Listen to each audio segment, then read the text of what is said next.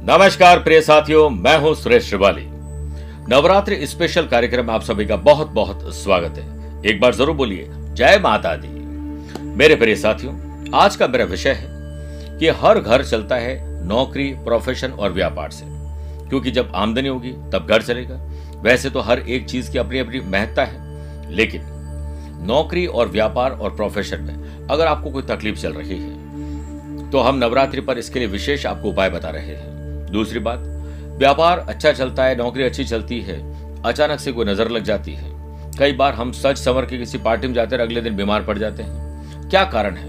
क्योंकि लोग अपने दुख से कम दुखी हैं और दूसरों के सुख से ज़्यादा दुखी हैं। उनकी नेगेटिव सोच हमें तकलीफ़ दे देती है।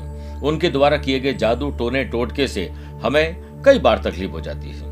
इसलिए नवरात्रि आने से चारों ओर वातावरण भक्तिमय होने लगता है।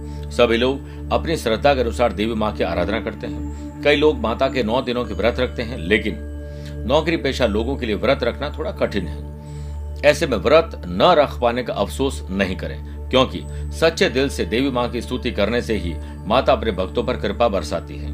प्रिय साथियों, नवरात्रा में कुछ ऐसे उपाय किए जाते हैं, जिससे कई समस्याओं का समाधान हो सकते हैं। आज हम जानेंगे नवरात्रा में आपके जॉब और बिज़नेस के लिए खुशहाली कैसे आए।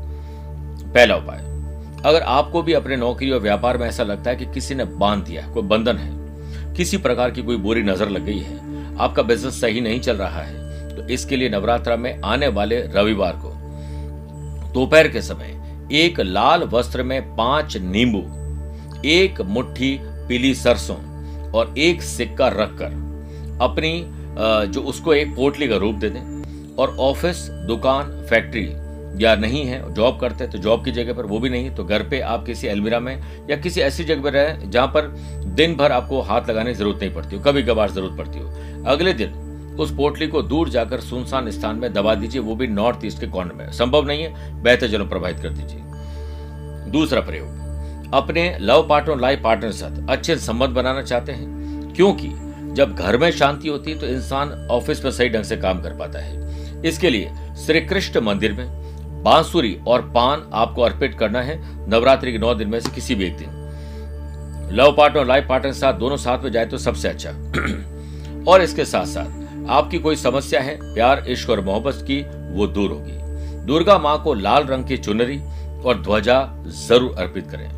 तीसरा उपाय, अगर आपके घर में दर्द नहीं टिक रहा है तो इसके लिए नवरात्रा के किसी भी दिन सुबह नहाने के बाद एक साफ़ कपड़े पर दक्षिणावर्ती शंख रखें और फिर एक माला जो मैं बता रहा हूँ, उसका मंत्र जाप करें। श्रीम, ह्रीम, श्रीम, महालक्ष्मी नमः। साथ में, एक चावल का दाना रखते हुए, हर बार जप के बाद एक एक चावल उस शंख में डालते रहें। ऐसा नवरात्रा के नौ दिनों तक लगातार करें। फिर इसके बाद चावलों को एक सफ़ेद कपड़े की पोटली बनाकर बैग बना दें और उसमें आपको कुछ दक्षिण रखती है दक्षिण रखनी है और नवरात्रि के बाद उस शंख को भी चावलों वाली पोटली में रख दें। बाद में इस पोटली को अपनी तिजोरी में रख दें। इस उपाय से आप मानिएगा कि आपके घर में पैसा टिकने लगेगा। और जब अगली नवरात्रि आए, अब शारदीय नवरात्रि आएगी तो उन चावल को हटा दीजिए और कहीं बेहतर जो प्रभावित कर दीजिए और नए चावल का प्रयोग करना शुरू कर दीजिए। जिसके घर में दक्षिणावर्ती शंख होता है, समझो कि माँ लक्ष्मी का वास वहीं होता है। मेरे प्रिय साथियों,